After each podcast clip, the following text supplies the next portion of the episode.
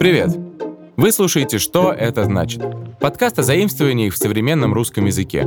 Здесь мы разбираемся, откуда в язык проросли новые слова, даем рекомендации, когда блеснуть умом, а когда промолчать и сойти за умного. И чекаем классные кейсы. А, то есть э, разбираем случаи их употребления. Поэтому, если вы вдруг искали СМР, то вы попали не туда. А если вы в душе не чаете, что такое СМР, то вы как раз по адресу.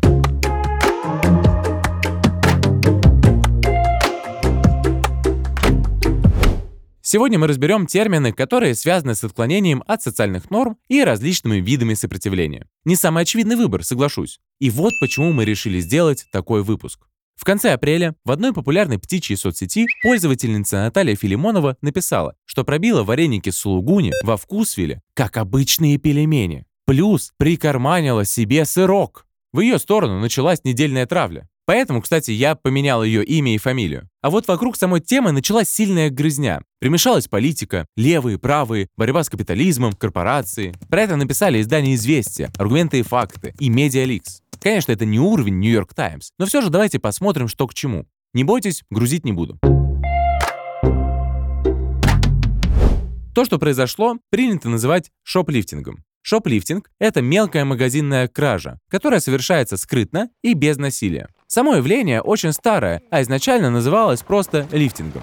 Первые сообщения о таких случаях задокументировали в Лондоне 16 века в одной новостной брошюре.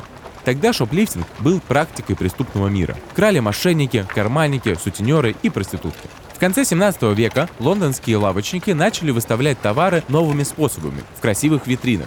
Это заставило людей покупать активнее, что, по мнению историков, привело к росту воровства. До начала 19 века в Англии за кражу в магазине вешали на дереве, если ты украл товар дороже 5 шиллингов. Мне стало интересно, и я накопал, что на 12 шиллингов, например, бедная семья могла есть неделю. То есть украсть надо было порядочно, потому что только 2 шиллинга стоила свинья. В 1960-х шоплифтинг стали пересматривать и относиться к нему больше как к политическому акту, вызывать издержки у корпораций, с которыми хочется бороться. Ничего-ничего, попробуем.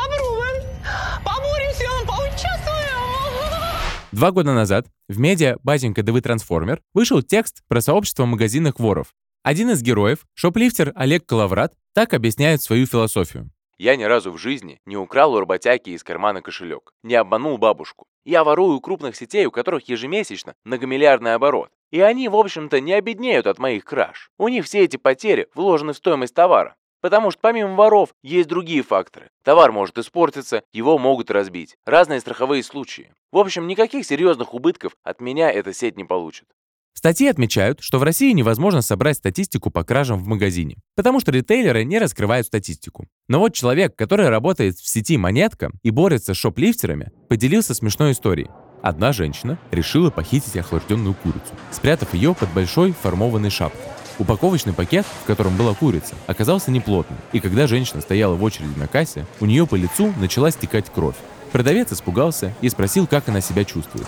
Женщина не поняла, в чем дело, и ответила, что все хорошо. Тогда, проявляя заботу, ее попросили снять шапку, и там, к своему удивлению, обнаружили истинную причину внезапного кровотечения. В Испании, кстати, было целое движение «Йоманго».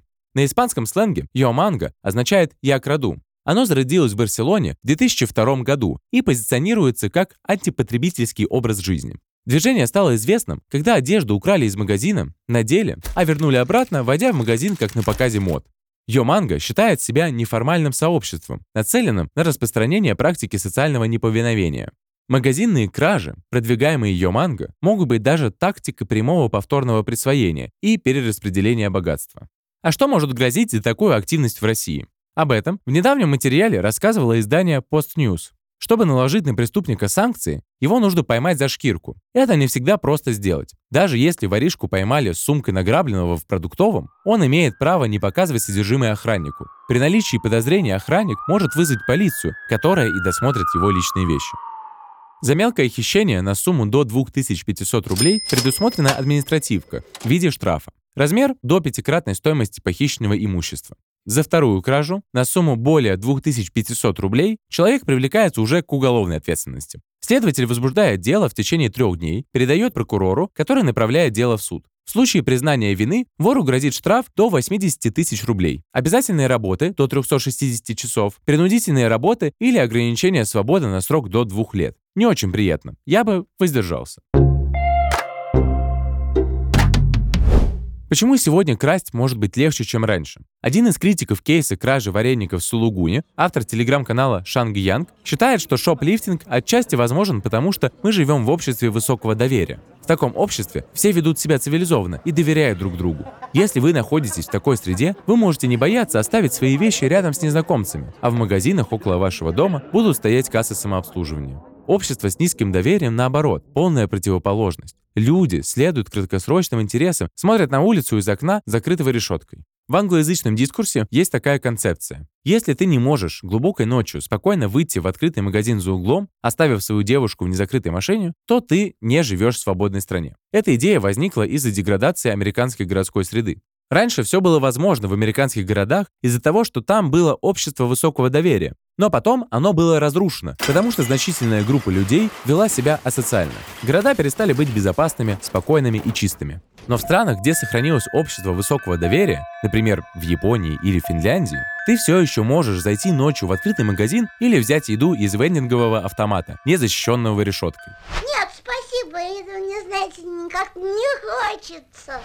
Вот все говорят, что кражи в магазинах сильно отражаются на работниках. Во-первых, с этим многие могут поспорить, утверждая, что издержки уже заложены в стоимость товара. Погодите, я ни к чему не призываю. А во-вторых, для служащих в магазинах у меня тоже есть одно определение. В сфере розничной торговли свитхартинг – это форма кражи сотрудниками на кассе, когда они отдают товары, в кавычках, любимому покупателю, другу, члену семьи или коллеге по работе. Кассиры могут делать это различными способами, в том числе мошенничая с возвратом средств, с подарочными картами и с выставлением счетов. Свитхартинг – наиболее распространенный вид воровства сотрудников. Слово у нас неизвестное, а вот на Западе довольно популярное.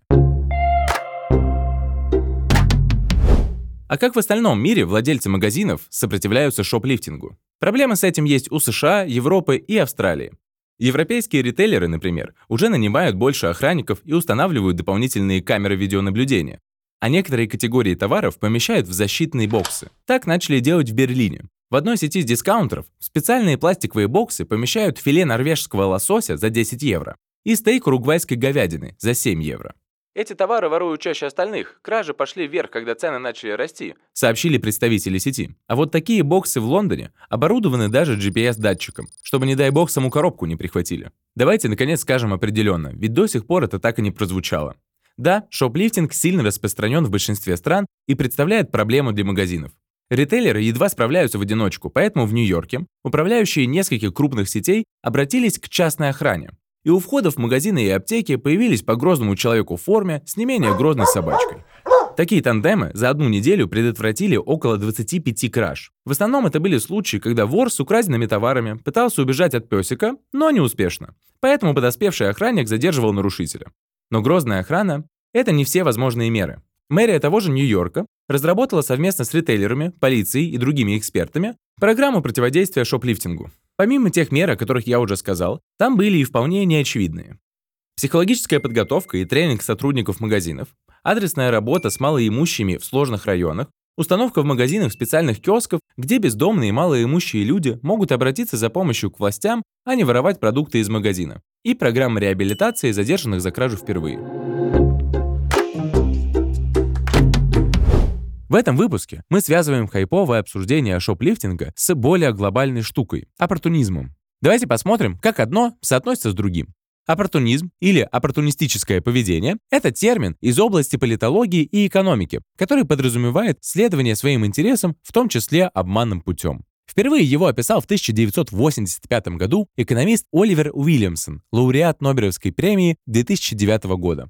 На первый взгляд кажется, что оппортунистическое поведение – это синоним мошенничества. Но мошенничество – только одна из форм оппортунизма, наиболее явная. В обоих случаях поведение одного актора подразумевает передачу другим неверной или искаженной информации. Но оппортунизмом, как правило, на сегодняшний день называют неявное отклонение от существующих правил или их формальное исполнение. Оппортунизм может существовать благодаря общественным нормам, стереотипам и неформальным правилам общения. Например, работодатель, нанимая на работу нового сотрудника, прописывает в регламенте или должностной инструкции рабочие часы, штрафы за опоздание и перерывы на обед в соответствии с Трудовым кодексом. Но он не может прописать правила, которые остановят отлынивание. Например, просмотр социальных сетей на рабочем месте, пока никто не видит. Это и будет оппортунистическим поведением, если сильно упрощать. Или, например, сотрудники, которых отправили на вебинар, обязаны на нем присутствовать. И в ситуации, когда сотрудник подключается к вебинару, но отключает микрофон и камеру, также будет оппортунистическим поведением.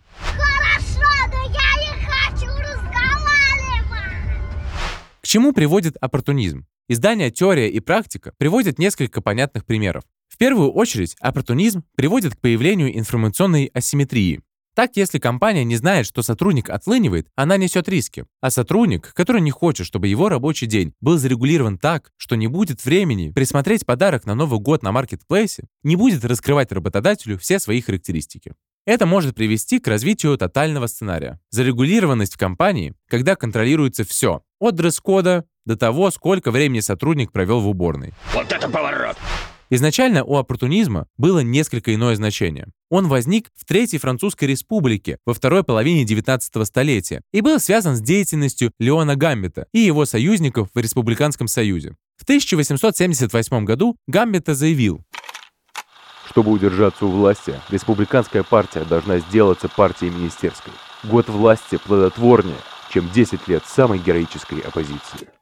Гамбита отказался от своей прежней радикальной программы ради намеченной цели в своих словах. Враги Гамбиты из крайнего левого крыла называли его политику оппортунистской, то есть политикой приспособления к обстоятельствам. Термин оппортунизм часто используется в унизительном смысле, потому что означает частичный или полный отказ от политических принципов, если не на словах, то на практике. Считается, что поведение оппортуниста беспринципное. Средства достижения цели сами становятся целью. В этом случае происходит утеря первоначальных отношений между целью и средствами. Некоторые политологи находят источник оппортунизма в определенной политической методологии, которая применяется, чтобы сохранить или увеличить политическое влияние. Примером может быть так называемый сювизм, французский вариант термина «хвостизм», когда люди стремятся участвовать в любом движении, которое обнаруживает признаки популярности.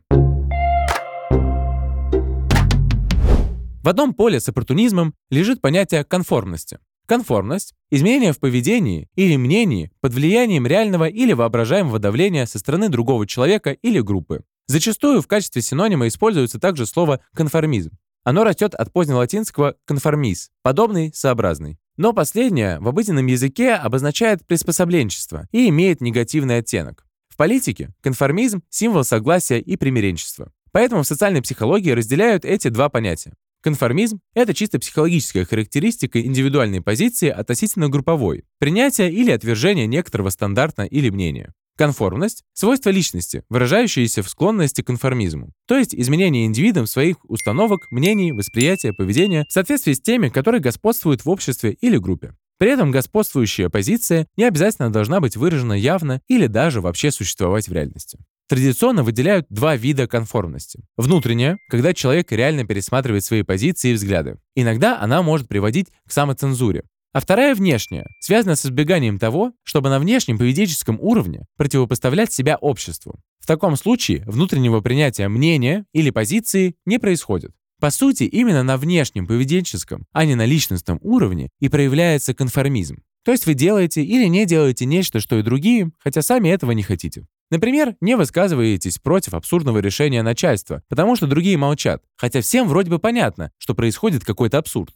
Помимо этого, комфортность разделяется еще на рациональную и иррациональную. Первое предполагает поведение, при котором человек руководствуется определенными суждениями. Она проявляется в результате влияния, которое оказывает поведение другого человека и включает в себя три этапа – соответствие, согласие, послушание. Вторая, иррациональная конформность, означает поведение, которое личность показывает, когда находится под воздействием процессов больше интуитивных или вообще инстинктов. То, что мы называем стадным чувством, это туда. Добро пожаловать в стадо, Марти! Я!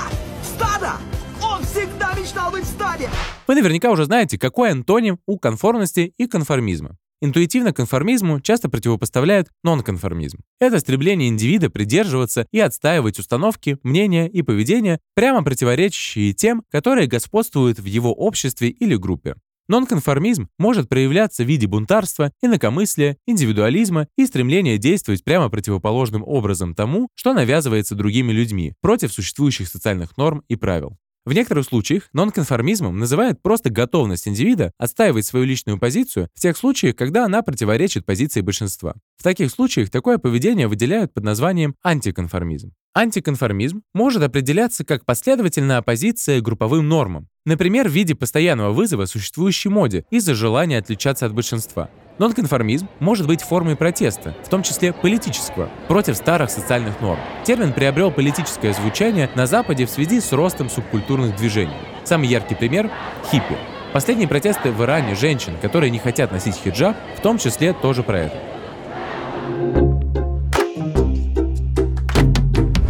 Ну вот и все. Интересно получилось?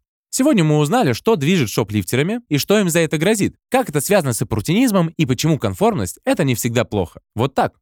Теперь вы знаете куда больше о заимствованиях. Похвастайтесь новыми словечками и их аналогами перед друзьями. А если они не поймут, что это значит, то скиньте ссылку на наш подкаст. После прослушивания можете вместе с другом использовать аналоги на русском языке, чтобы вас понимало куда больше людей. Берегите себя, узнавайте новое и слушайте подкаст «Что это значит». Пока-пока.